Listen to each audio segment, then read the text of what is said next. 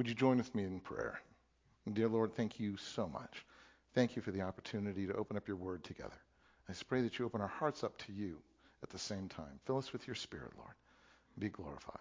In Jesus' name, amen. So, one more bonus Advent series sermon based on what we just sang. Hark, listen, the herald, angels sing, glory to the newborn king, peace on earth, mercy mild, God and sinners reconciled. Joyful, all ye nations rise, join the triumph of the skies, and with angelic hosts proclaim, Christ the Messiah is born in Bethlehem. Good stuff, Maynard. That's good stuff. There's a bunch of good things in there. Charles Wesley knew what he was doing with this.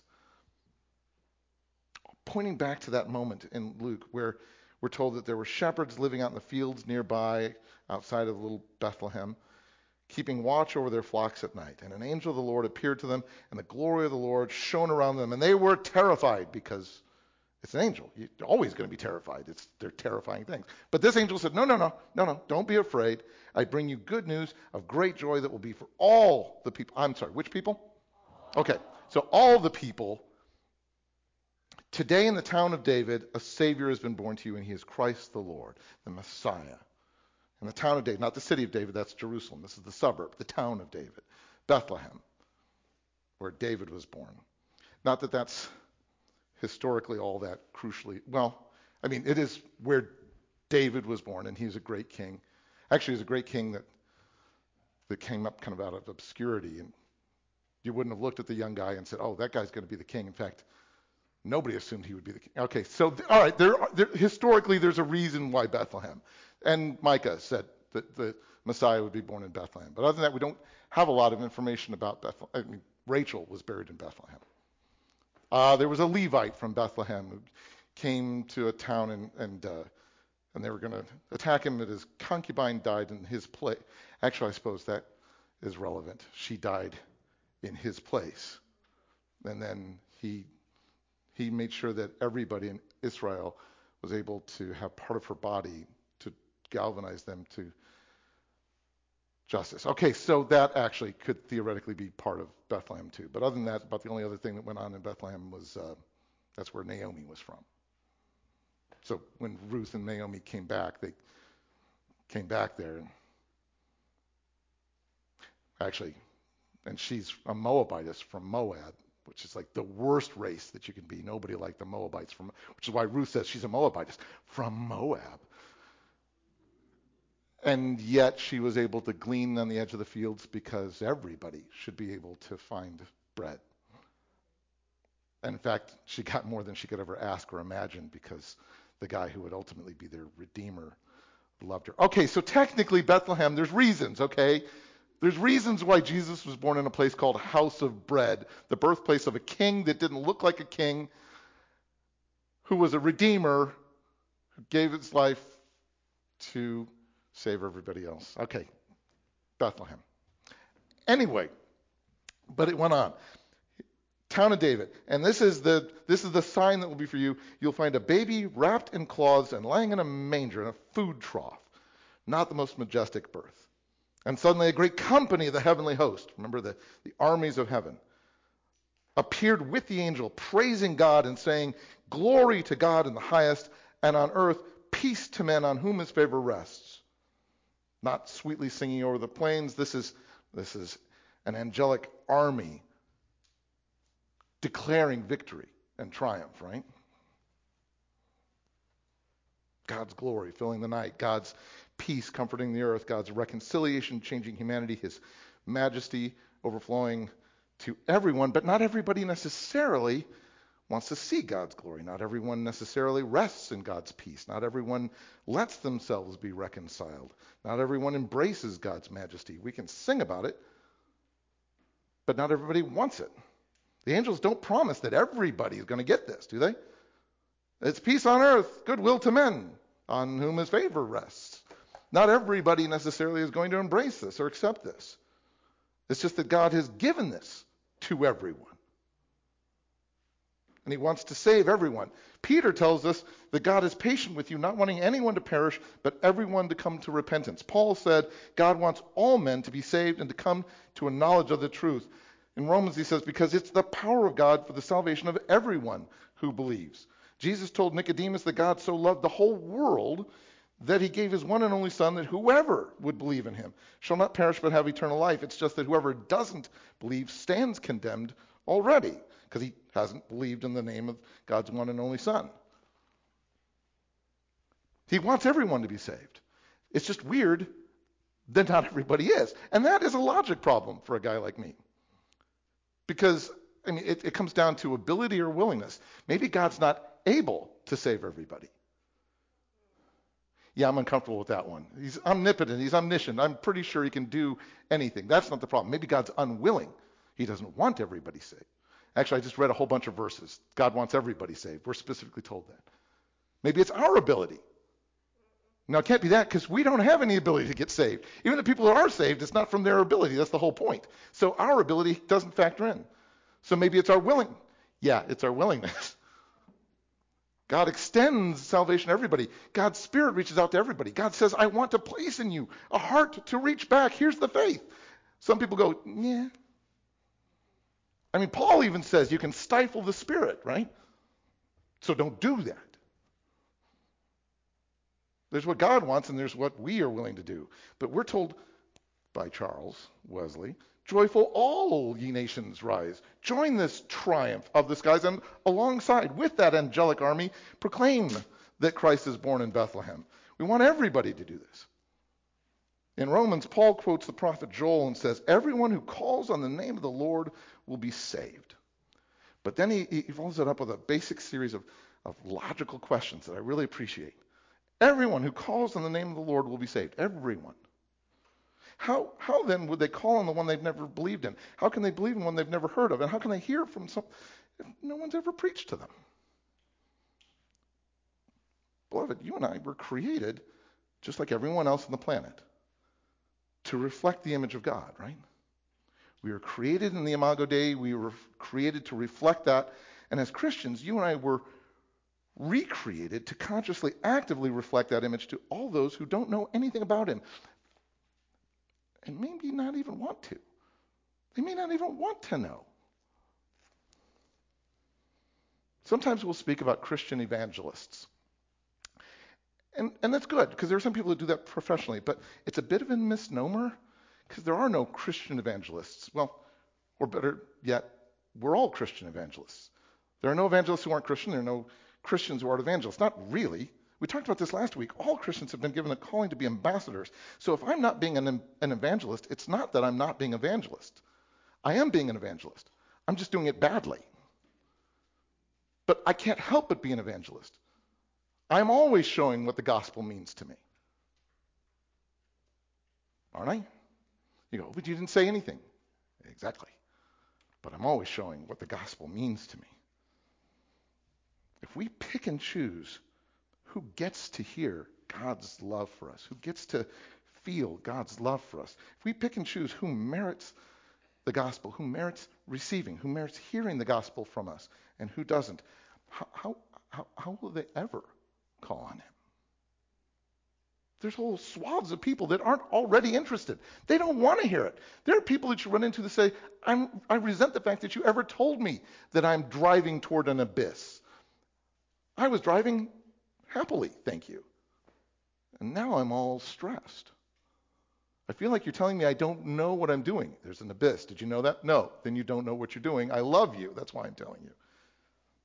God wants everyone to come to repentance, all men to be saved. It's the salvation for everyone who believes. Did God reach out more to some people than others? And you can't even point to Israel. You can't, you can't say, oh, well, well, clearly God cares more about Israel. No, I mean, even then, it's always been. It's always been about reaching out to everyone. Israel was a remnant that he was building with. But in Isaiah, God told Isaiah, it's too small a thing for you to be my servant to restore the tribes of Jacob, to bring back those of Israel that I've already kept. No, no, no. I want to make you a light to the Gentiles, that you may bring salvation to the ends of the earth. It's never just been about one clump of people. Might have had this family that he built on, and this clan that he worked with, and this nation that he built a relationship with, but always so that they could be reaching out to everyone. Even Moabites from Moab. The ends of the earth. Would that include include Israel? Would that include Gaza? Everyone, every nation. Which humans, which nations, which beloved are more important to God's heart? What about American conservatives? American liberals? Absolutely. Why do we even go into this? In October, several hundred conservative pastors uh, signed the evangelical statement in support of Israel. About a week later, several hundred liberal pastors sent a letter decrying Israel and supporting Palestine. I get it, but why on earth would our love and support be predicated by which church divide we find ourselves in? That's not the way it should be. It's not the way it should ever have been. Psalm 96 says, Sing to Yahweh a new song. Sing to Yahweh all the earth. How much of the earth? All the earth. Sing to Yahweh, praise his name, proclaim his salvation day after day, declare his glory among the nations, his marvelous deeds among all people. Which people? For great is Yahweh and most worthy of praise. And this one isn't just a fill in the blank. Worthy of praise from whom? From everyone. Psalm 33 says, Let all the earth fear Yahweh. Let all the people of the world revere him. All of us. I love that Paul says in Romans 10, How can they hear without someone preaching to them? I want all the earth to hear, but they have to hear from us. They have to hear from us. I can't pick and choose. I don't get to.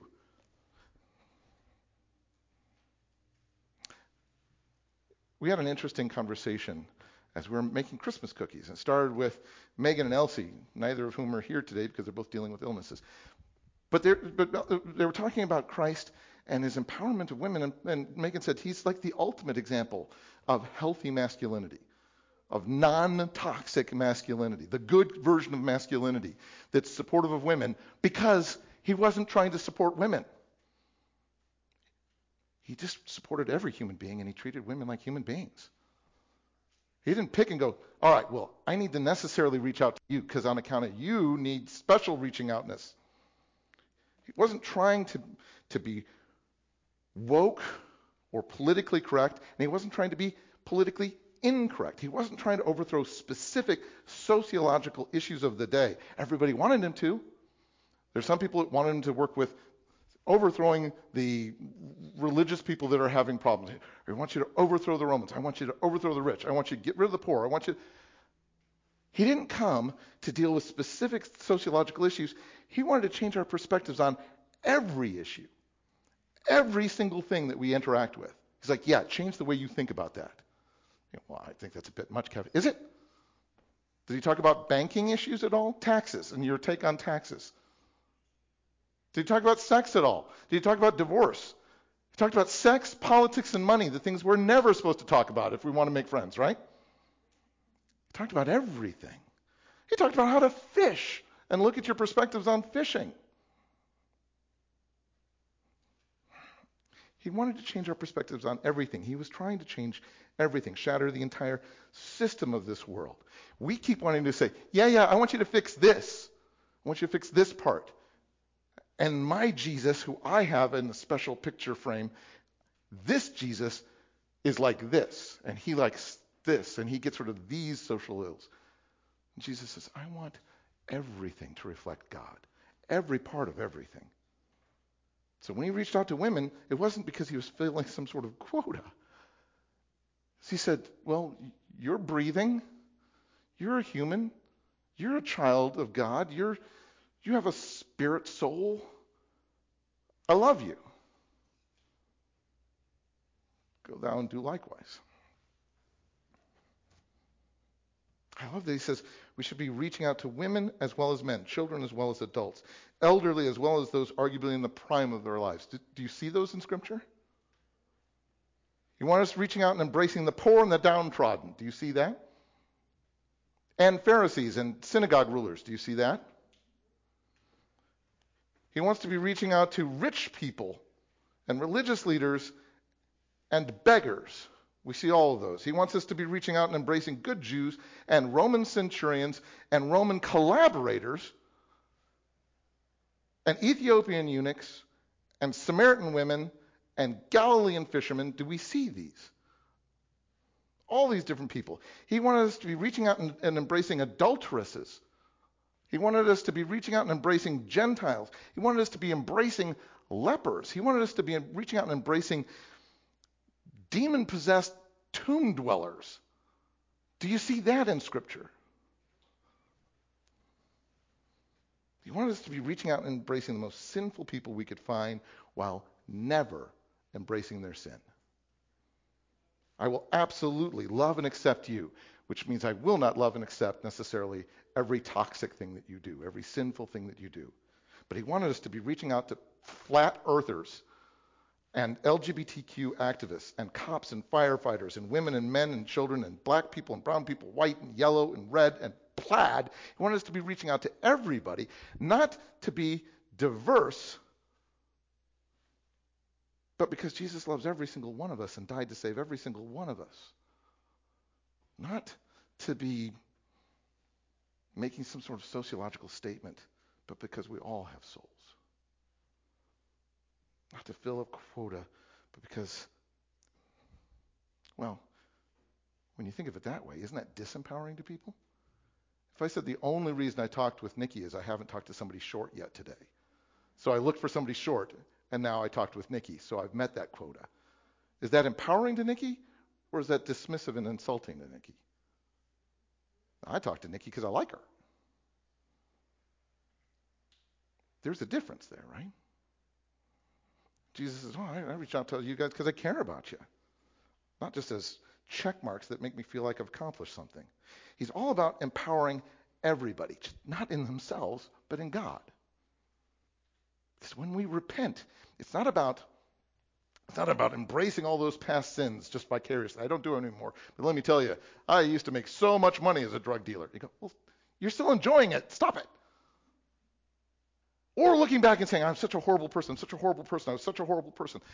When you repent, you turn away from that and you face Christ, and it's, it's focusing not on what you once were, but on what you can be, what you were always sculpted to be, and give God the glory for that.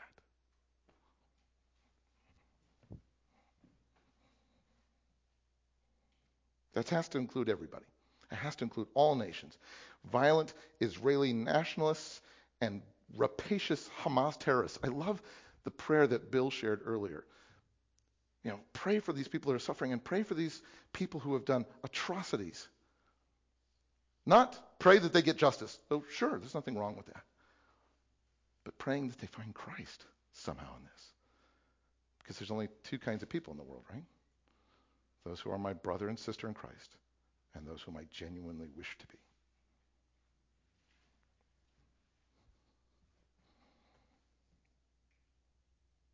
Everybody reached out to, embraced, even if their actions and their choices should not be embraced. The people are, because genuinely, Jesus genuinely reconciled all people to himself through himself when he bled on the cross, extending his peace. Is not the peace that the world is looking for. We don't get to pick and choose. I mean, I remember Paul says in Colossians, once you, you guys as well, were alienated from God, were enemies in your minds because of your evil behavior. Somebody somewhere could very easily have just decided that you weren't worth it, couldn't they? You're an enemy of God. You, you're standing against him. God says, Well, you're an enemy of mine, but when I look at you, I don't see an enemy. I see somebody I want to reach out to. You see you as an enemy. But now, Paul says, he has completely reconciled you by Christ's physical body through death to present you holy in his sight, without blemish and free from accusation. He wants to do that for everyone. He wants us to share that with everyone. Jesus said that While I'm in the world, I am the light of the world. But he also looked at his at his followers, to us as Christians, and he said, But you guys are the light of the world. So let your light shine before men, that they may see your good deeds and praise your Father in heaven. Your light reflecting Christ's light. So before he ascended into heaven, Jesus told all of his followers, Go and make disciples of all nations. Which nations? All nations. Baptizing them in the name of the Father and the Son and the Holy Spirit, teaching them to obey everything I've commanded you, and surely I'm with you always to the very end of the age.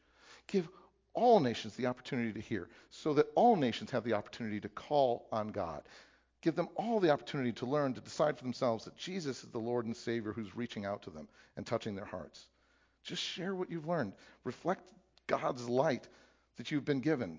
You don't have to generate that light. It's just it's already in you. You've got the Holy Spirit in you. You've got God's light in you. Just don't thwart that. Don't put it under a bushel basket. Shine that to everyone. Love those that God has given you as your next door neighbor. Just go next door. That's what happened at Bethlehem, isn't it? The angels just went next door and pronounced this.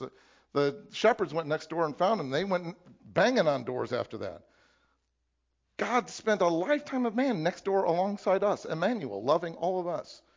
And then God gives us the opportunity to see his glory and accept it or not, to receive his peace or not, to be reconciled to him or not.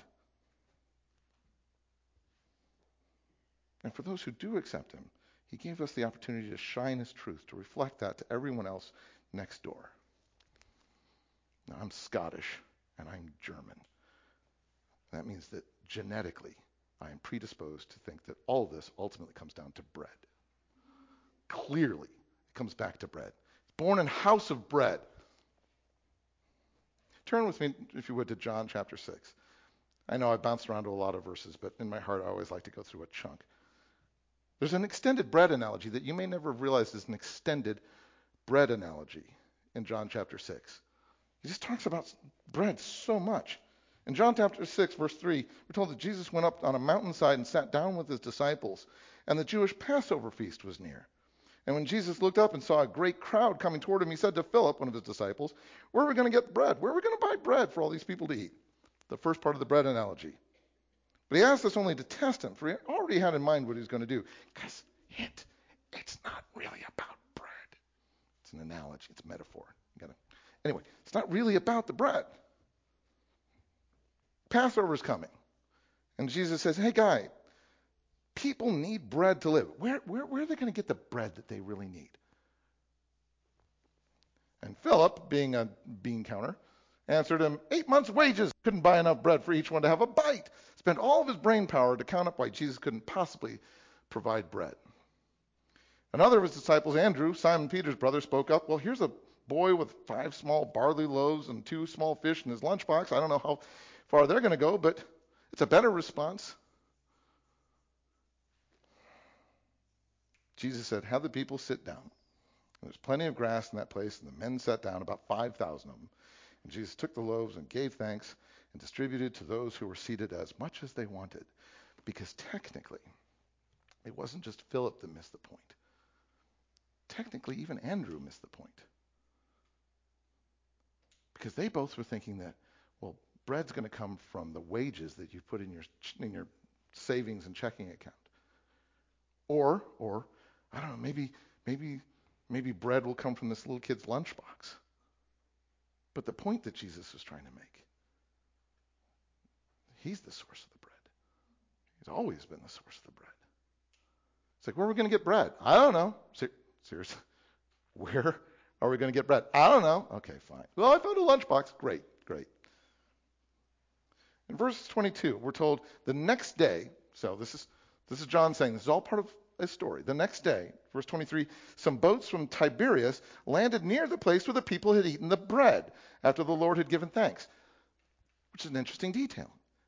He's like, I want you to know this is the same bread place. They did the bread thing, and then the next day, they're in the bread place with the bread people again. And Jesus taught the people. Verse 27 Don't work for food that spoils, you know, like bread, because this isn't about the actual bread, but for food that endures to eternal life, which the Son of Man will give you, because he's actually the source of bread. On him, God the Father has placed his seal of approval. And then they asked him, Well, what must we do to do the work that God requires? Because that's what we always do. Is all right, what do I have to do? What do I have to do to get this? And Jesus says, Well, the work of God is this believe in the one he has sent. We talked about that at length last week, didn't we? Your work isn't work, your work is faith. You're saved by faith, not by works. Now, that should yield works, but your work is faith. John says it, Jesus says it, Paul says it, Peter says it. Your work is faith, not work. Yeah, but I mean, I got to work to retroactively earn this. No, you don't. I got to work to show that I'm actually redeemed. No, you don't, but you should.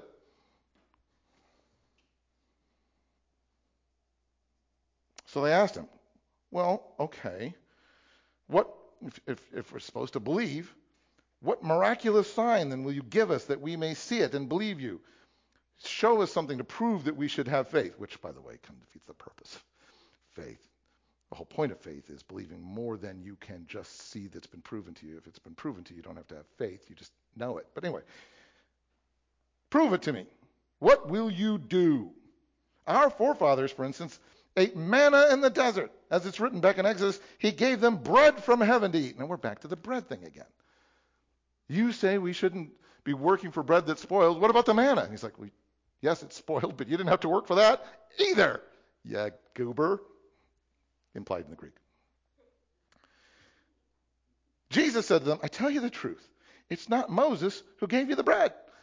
Moses who'd given you that bread from heaven. No, no, it's my Father who gives you the true bread from heaven. And that may seem like a small detail, but it's really huge. Because they always think, ah, oh, Moses gave us manna. And he's like, no, he didn't. He just pointed it out. He explained it to you. God gave you manna. The Father gave you bread from heaven. And it's God that will always be giving you bread from heaven. For the bread of God is he who comes down from heaven and gives life to the world, to the whole world. Sir, they said, from now on, give us this bread. And they're clearly talking about two different kinds of bread. They're like, bread. Okay, manna. No, no. Bread from heaven. Oh, oh, so you have other bread. Okay, where's this bread? No. It's not dropping from the sky like manna. It's not endlessly streaming from the cornucopia of some little kid's lunchbox.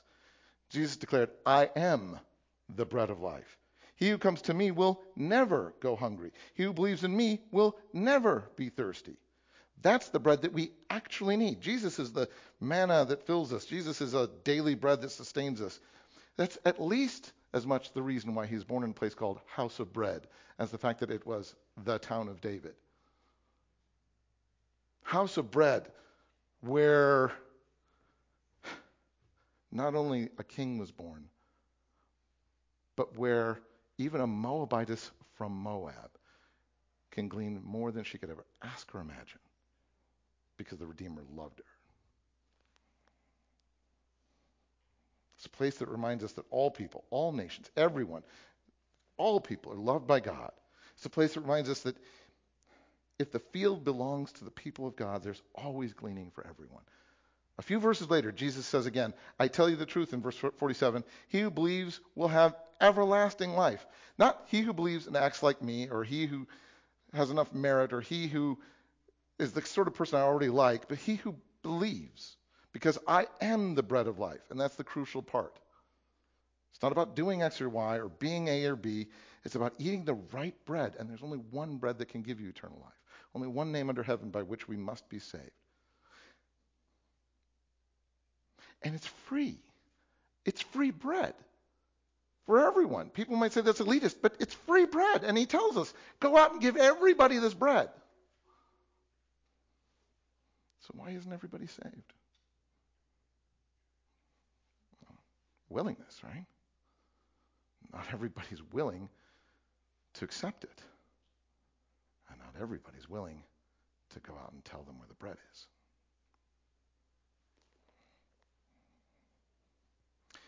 Verse 49, he says, Your forefathers ate that manna in the desert, but they still died. But here's the bread that comes down from heaven, which a man may eat and not die. I am the living bread that comes down from heaven. If anyone, if who? Anyone, if anyone eats of this bread, he will live forever. That's the bread that gives life to all nations, given that night in Bethlehem in the house of bread for everyone. That's what the angels are proclaiming in triumph in the night skies. So joyful, all ye nations rise and join the triumph of the skies. Remember what we said so many times. It's not that we're better as Christians or, or more automatically uh, shiny and good. Because we're all just beggars looking for bread, aren't we? The only difference is that Christians have found it.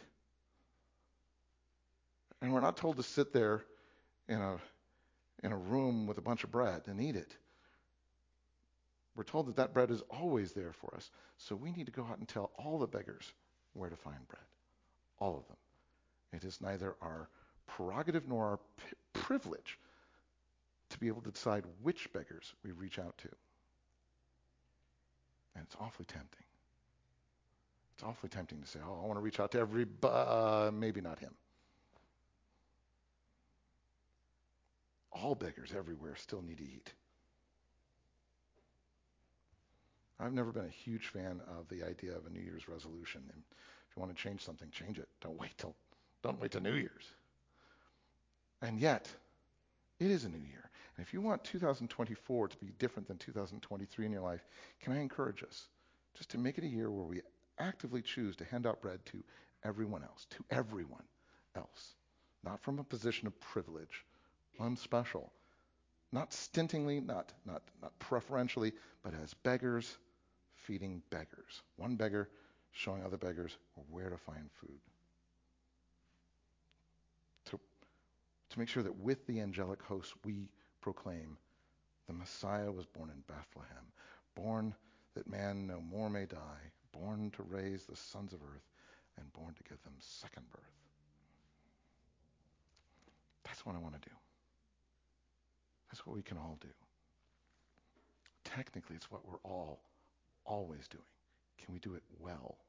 Can we do it consciously? Can we do it in such a way that it actually reflects God and remove the bushel basket that's covering? Would you pray with me? Dear Lord, I thank you so much. I thank you for your extended bread analogy. extended bread analogy.